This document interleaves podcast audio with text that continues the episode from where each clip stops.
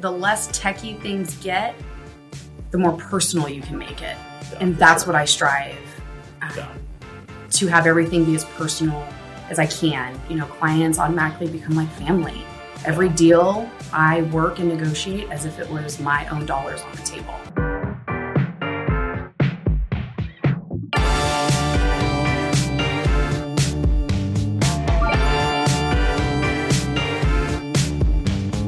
Welcome to Success Superstars, your place for inspiration, motivation, and the keys to success in real estate sales.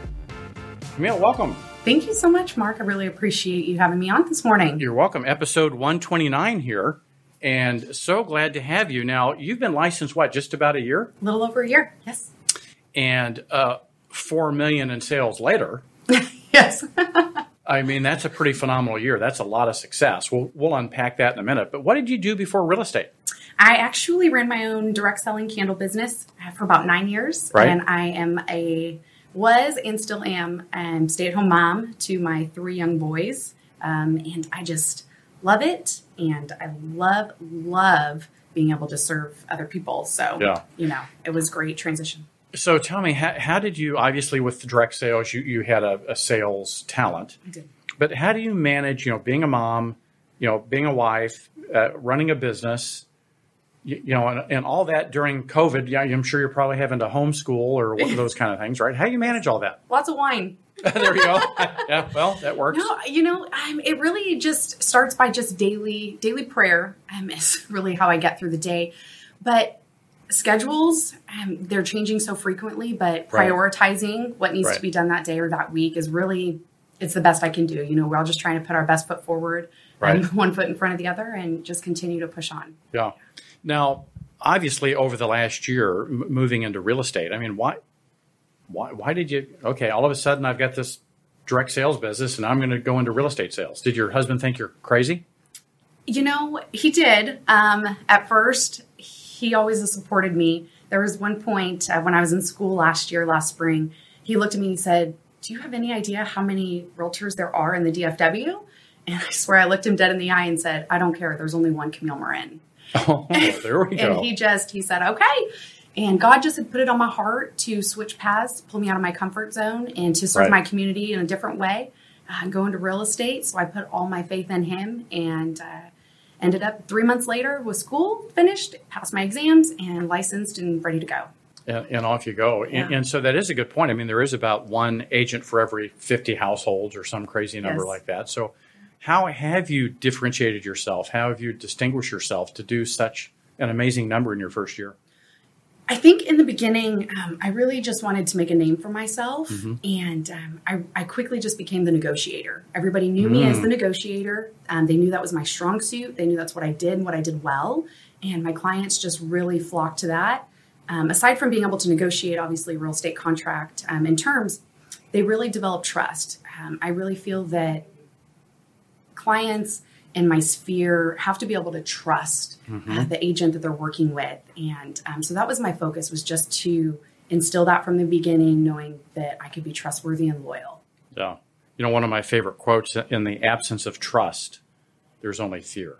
Amen. I love that. Right? In the absence Fabulous of trust, quote. There's only fear. Yes. So you're able to establish trust, and you've established yourself, which is one of the things consumers tell us they value the most in the real estate relationship, is an expert negotiator, right? All the information's online, right? Right. But the negotiations of the transaction and putting a transaction together, that's where you earn your dollars. Right. Yeah. Right. And I don't quite think people understand the level of negotiations and the different tiers that go into a real estate transaction. It's not just right. about getting a home for a certain price. There's so many different steps, and it really is, you know, somebody that sees it start to finish and that can walk you through every step and make it as seamless as possible. Right. And so many folks don't realize that the mortgage is almost just as important, if not as important, as the home. Right. Right? I mean, both of them are big financial components if there's a mortgage on the home. Right. So what have you discovered over the last year? Have you ever wanted to, like, quit? Always. Yes. Yes, there's been several times, but, you know, I have learned to just be unbreakable. I've learned to you're always going to get knocked down. That's right. Just life, no matter what you do, what you come across. But the answer is always getting back up. And I find that there's so few industries and so few professionals that do get back up. Mm-hmm. And when they get back up is when they become stronger and more resilient. And I love a good challenge. I love every single deal right. because it brings on a new challenge. So did you learn that as part of your real estate practice, or is that something that you learned as growing up? It was something I learned growing up to always get back up when you're knocked down. I will say one thing I have learned and developed in my real estate career is that there's always something different that will knock you down. It's mm-hmm. almost, as realtors, it's almost like we get hit from every single angle mm-hmm. all the time. Right. And you never know what's coming, but you have to be prepared and you have to be able to take it head on. And that's what I do. Right. Yeah. So speaking of having curveballs thrown at you and still performing and doing $4 million of sales, you had, in the midst of this first year, a surgery. I did. And you overcame that. How? I mean, heck, you know, most people would just give up and put everything on hold and their business would go down the tubes and then you'd have to rebuild. But you did something different. I did. I found out that I had a tumor in the fall of 2019, right after I had started. Mm-hmm. And after the first of the year, COVID hit, mm-hmm. you know, so I had to kind of put that on the back burner. But it's such a somber time to find out that you have a malignant tumor that I choose to see the joy in everything. Right. So I knew, because I was walking with God and that He was going to be there, I didn't need to focus my energy and time on that. God had already solved that problem. Right. So I kept looking forward. I kept pushing, kept going. We were facing challenges in this industry of COVID, mm-hmm. uncharted territories, I think, for everybody involved. Right. And my clients needed me. So that's where I needed to be. I didn't pay much mind to anything else going on. And so when I got word that the doctor was finally able to push me to the top of the list to get me in for surgery, suddenly my schedule cleared. It was very strange. In the middle of the summer, mm-hmm. middle of the chaos, my schedule opened up and I was able to have my surgery, able to recover. I still was working from bed, you know, because right. we never stopped working. We right. always got our phones, you know, in the recovery room and laptops. But I was able to rest and I was able to heal right. quickly. A lot of support, a lot of prayers. And I was able to hit the ground running back up again in just 4 weeks. Yeah. What an amazing story. Now, obviously your approach, I hear through you talking that you're a servant leader and you serve your clients where they're at. I was thinking, you know, consumers only sell a home maybe once every 7 years, right. but you get to work on it every day. So how do you help the consumer have a better experience? So I find that buying or selling a home is very different for a lot of people, and it can be scary because they don't do it all the time. Like you said, Mark, right. I do this day in and day out. I'm really good at negotiating and I know the contract. And those are really the things that right. consumers don't. Right. So they put their trust in me because I'm able to break it down in a way that they understand. So for instance, you have a first-time home buyer. You know, I love first-time home buyers, right. you know, because they're so excited and I get to actually almost hold their hand and walk step by step with right. them. But I always ask my clients to put their trust in me because I put my trust in the Lord. Got it. Yeah. So in your first year, you've obviously had to generate leads and make contacts. How are you generating the business? You know, from the day I started my business, I've always just worked by referral. I'm really big in my community and networking, and I love to meet new people. Mm-hmm. I love to serve and be a part of church and my boys' baseball teams, right. Schools, PTAs, things like that. I have that giving heart and that giving spirit. And I think just by people knowing me, right. that automatically, you know, kind of builds that trust there. You know, statistics showed that anytime somebody goes to buy or sell a home, they know on average about 8 realtors mm-hmm. in DFW. But when it comes time for them personally to make that decision to hire a realtor, only 2 names come to the top of the list. Mm. So having that trust factor and knowing that somebody is there for you right. and looking out for your best interest is really where I want to be. Yeah. It comes back to really being in a relationship. Correct. With your client base. Yeah. I love building relationships. I love cultivating relationships. Yeah. I'm very old school at heart. I still handwrite cards and notes. Right. I absolutely love meeting new people and learning about other people. I find there's so much out there to learn and know. Right. And it's not just a real estate transaction to me. Yeah. It's about that relationship. It's about the relationship. Well, we have a mutual love of baseball. My boys were all baseball.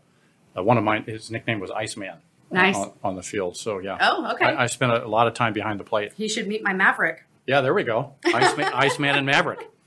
So speaking of challenges, during COVID and building relationships became a little harder.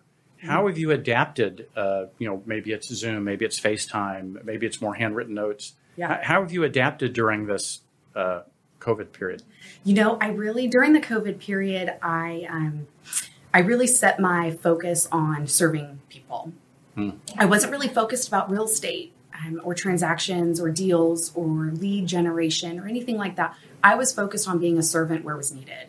So, for instance, community that maybe somebody needed toilet paper. We all remember the great toilet paper shortage of 2020, right? That's kind of like houses are right now. It's the same. Right. There's not enough inventory. Right. So, being able to put together COVID bags that had waters and toilet paper, paper towels, mm-hmm. things for kids. Kids, this was uncharted territory for kids. Coloring books or activities, right? Right. Being there to provide those kinds of things to neighbors and the community was really what my focus was. Right. Not so much about leads or, like I said, anything like that.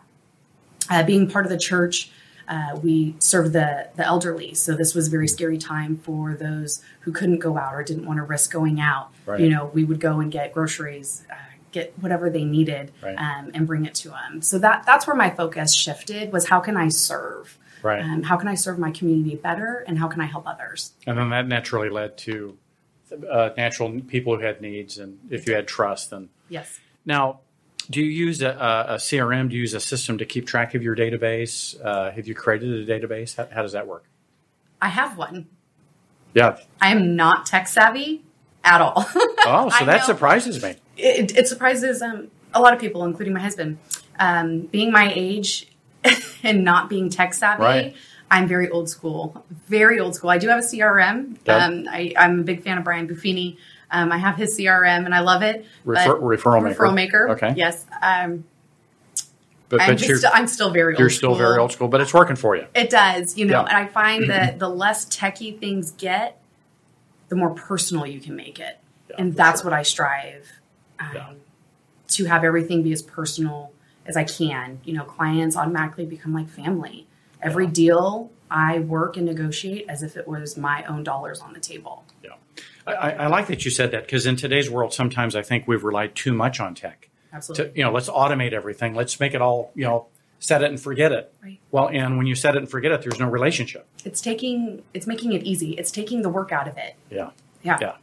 So, as we wrap up, what a phenomenal year. What a phenomenal success. Thank you for sharing your story. Yes, thank you. With the audience. I know that'll motivate others who are, following in your footsteps and looking to you now as a role model. It's my honor and privilege to share. And I've always said that if my story or my experiences can help or impact one person, I've done my job. Yeah, that's awesome. So as we wrap up, any last words of wisdom or thoughts that we share with the audience? I would say that place God above everything, pray about every deal, stay true to who you are, don't mold to the norm, to what everybody else is doing, and be consistent. Be consistent. Be consistent. What works in life and business where we're not consistent? Nothing. Right. There we go. Yeah. And in lack of trust, there's only fear. Correct. Yeah. Well, there we have it. Thank you so much. And we'll see you soon on another episode of Success Superstars.